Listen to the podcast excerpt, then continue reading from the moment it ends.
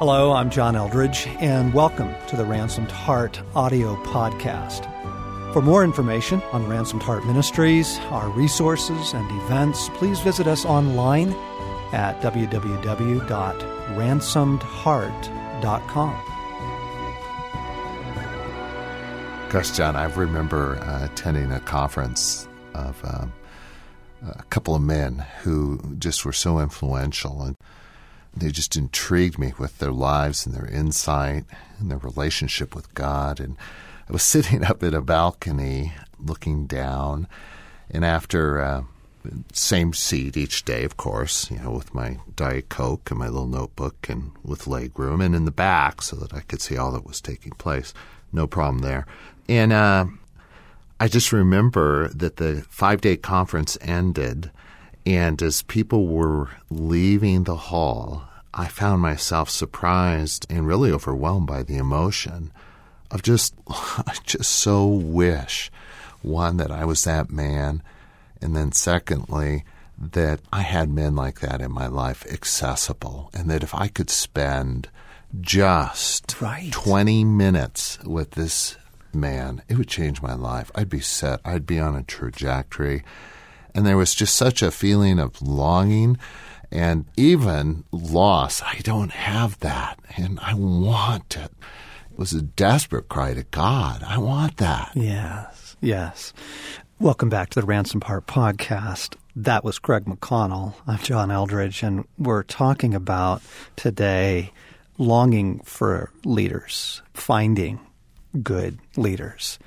And yes, that's the ache. Yeah. That's it. I've been in that so many times where I've been in situations where I could see the leader from a distance. You know, uh, if I could only get time with them, if I could only be their disciple. And to be honest, I think even the deeper longing is I wish they'd father me. Mm-hmm. And I think part of what we're describing is the famine of spiritual fathers and mothers, and thus the series, and thus what Jesus is trying to do. I think he's trying really hard to correct that because there has been a famine of men and women to whom um, people could rally and find their under their care the kind of shepherding, the kind of leadership that we all long for. You know, we want that. God wants that. So we're going to give today's podcast to just some thoughts on how to find that, how to find good leadership, and maybe also some thoughts on what to do in the meantime, what to do while you're under not good leadership. And I think the first thing I want to say right out of the gate is don't look for perfection. Hmm. I think it's available but it's going to be a little messier than than you'd desire. I know there's just this longing that we find that woman, that man, that church, that boss, that you know teacher, um, whatever, and allowing for they're out there, mm-hmm. but it's a little messy because they're in process too, and so somehow it feels helpful to say release some of the expectations of you're going to find it all in one place you know, you're going to find that one leader, that one father, mentor, king, church, whatever that's going to take care of it. And the truth is, as you get close to any person, you're going to see the clay feet. Mm-hmm. Um, you know, you're going to see their flaws, and don't let that deter you in your search for good leadership. Don't let perfection, the perfect, be the enemy of the good. Mm-hmm. If you're looking for the perfect John, I just think you're going to miss the leader God may have for you because your point of reference or evaluation is just so off. What you're looking for is someone who knows God's walking with God, bringing the kingdom. Yeah. And they may have some serious limps. Yeah. The other thing kind of tied in with that is oftentimes we have the leader either specifically that we would like to follow, or we have kind of the thorough job description. And in this process of looking for the persons that God may have uh, lead and father and uh, kind of nurture you, God may have someone entirely different, an entirely different person. So there's really, again, this following element follow Jesus. Yes. Yes. Yeah, that's good. Here's another surprising thing. I think that our listeners will find it surprising. Ask. Obviously, ask God, but ask them. I mean, if you're thinking of a particular woman that you love to spend time with, a particular man, you might be surprised how little they are actually asked for it. Yes. This is one of the stunning things about the age of the sage in a man and woman's journey. The sage tends to be a pretty humble person by that point in their life. And it's just amazing how few people actually say, Can we have coffee? Can I just hang out with you for a while? I just want to ask you some questions. Ask, take the risk. You might be surprised that they say, I'd love to. Not always, not every time, you know, but ask. Ask for it. You know, don't be shy. Yeah. Uh, that person that whose style of living you've admired, that person that you know, um, give it a try. Um, yeah, as we were praying about this particular podcast, we were asking Jesus, what do we need to make sure that we say around the realm of, I want to find that. What is it I'm looking for?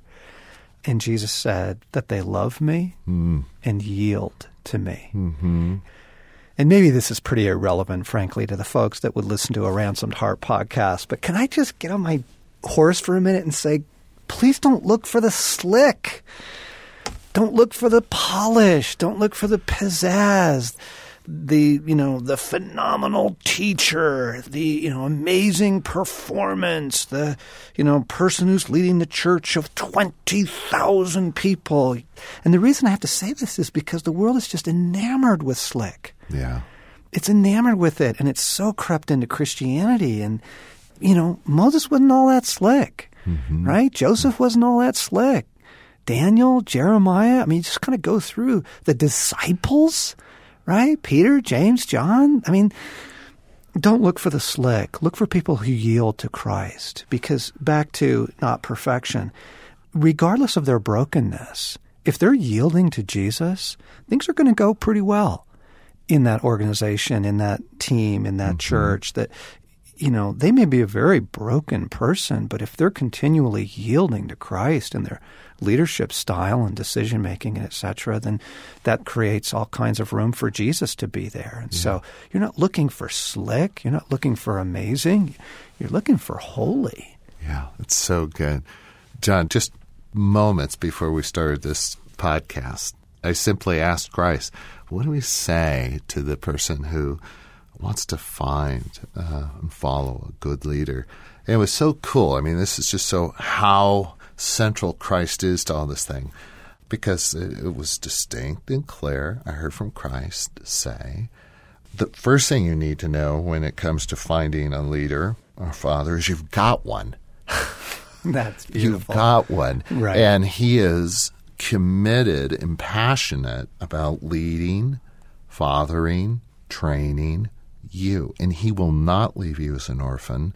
He will not leave you alone. He will bring every resource you need to grow and to know him intimately and have a kingdom impact, whether that's through books or movies, or your reading of the word, personal encounters with him, or somebody actually physical and visible that you, you have in your life. But it just felt like just that reminder that we have a leader, we have a shepherd, we have a father, and he is committed hmm. um, to not hmm. let us kind of be thrown about. Hmm. And so we can converse with him, talk to him, we can ask him, we can lean into that. Yeah, that's good. That's good. You mentioned something in the previous podcast about I want to be this kind of leader, and you said don't do it alone. Yeah. Um, don't do it alone, and I think that will help you find good leadership as well. Meaning, are they alone? Is it a one man, one woman show? You know, flashing red lights. That's a concern, gang. You know, this you're looking for for good leadership. Even if we're just talking about the level of, I just need to find, you know, a good church to be a part of. I may never know this person, but I'm going to sit under their teaching and their leadership. Man, you want to look at their leadership style real quick and find out if is this a one man show? Really? is this a one woman show? Really? In fact, you know, regardless of what maybe what the claims that are made, because you want to run from that. You know, somebody who's unaccountable to anyone else, and they're amazing and they're talented and they're gifted and they're building big things. If it's a one person deal, I guarantee you there's an iceberg ahead. It's going to be messy when the church hits it. Yeah. And on that, don't you think we can trust our gut and God's leading there? I mean, people can flock to a leader, you know, endorse and promote someone, but if you don't feel good about it, there's something inside you that says, Mhm. Yep. nope. Boy, you pray about that, respect that. Yeah.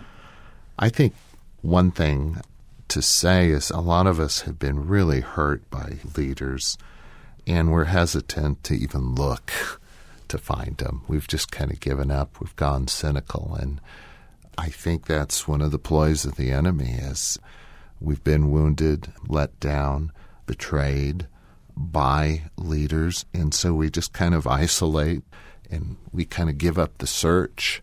And I want to speak to the hopelessness there or the cynicism there and say you can't go there. You just cannot allow the enemy to use broken, fallen people to keep you from um, looking for the fathers, the leaders, the men, the women we need to prompt us to grow and to seek God and to interpret life well. That's huge. That's huge, gang. So, forgiveness Mm. is going to be really important here, gang. Forgiveness of those who have offended you, hurt you, disappointed you, overlooked you, ignored you, not noticed you, used you. Forgiveness of Yes. your former leaders. Um, let me give all of us a very healthy warning. The spirit of offense loves the church. Hmm. Offense loves to get in from people toward their leaders. Oh, it's just ugly. It's horrible. They didn't spend enough time with me. They didn't recognize me. They didn't, you know. Offense loves to get in to leaders toward their followers. You know, ah, they're just so obstinate, stubborn, unhelpful, self-centered, and then, then, and then we get offended that they're offended. Mm-hmm. You know, and so offense gets an agreement. You know, you may think, well, I'm not offended, but the fact that they're offended at you makes you a little offended you know? And so offense. Oh friends just beware. The spirit of offense. Give it no place. Cut its head off. Send it to the judgment seat of christ. And you're you're going to have to be vigilant against this because we are flawed people in a flawed world. And there's going to be plenty of occasion and evidence for offense. So back to Craig's thought on don't let past experiences keep you from moving forward. You're probably going to have to do some forgiving so that you can move forward. And I mean, I'm I'm there. I'm speaking to one who knows both sides of this. You're going to need to forgive and not give place to offense. Mm-hmm. Mm-hmm. Yeah, John, like you, I have some stories of um, being under flawed kings and the impact, and it really is a mixed bag because, um, on the one hand, God was using these uh, kings over me for things to surface in my heart that God deeply wanted to go after in my my own pursuit of holiness. The anger, the frustration, the uh, rivalry, the hurt, the loss, the disillusionment, so many things that are just below the surface in me. He used flawed kings to bring up and to really go after. And it was beneficial for me looking back, but in the midst of it, it just felt like they felt like the Antichrist. It just felt so clearly like these were abusers of power and authority and ungifted men that were just set upon harming. God's hand oftentimes seems to be in difficult circumstances and difficult relationships, and that's one dimension we just need to be aware of that you've already hit on is just what is God doing here in this season? And to be really discerning and to rely on Christ to interpret whether this is a flawed king that I need to remove myself from kind of his realm and leadership, or is God at work just surfacing, training, and you know working things in and out of me that need to be done? But there's no mistaking that everyone has a prior story of being under a flawed mm-hmm. king. Mm-hmm. And so, in that realm, gang, again, walk with God. Don't judge. You don't want to go to judgment because judgment is obviously wrong, but it also just opens the door for all kinds of warfare. Ask Jesus to interpret is this the season to move? Is this a season to be shaped while I'm here? Some of you are in situations under flawed kings you can't move because they're your boss, mm-hmm. you know, and you're just in that situation now. What is Christ saying? towards you in this season. Again, is forgiveness needed? Probably on a daily basis.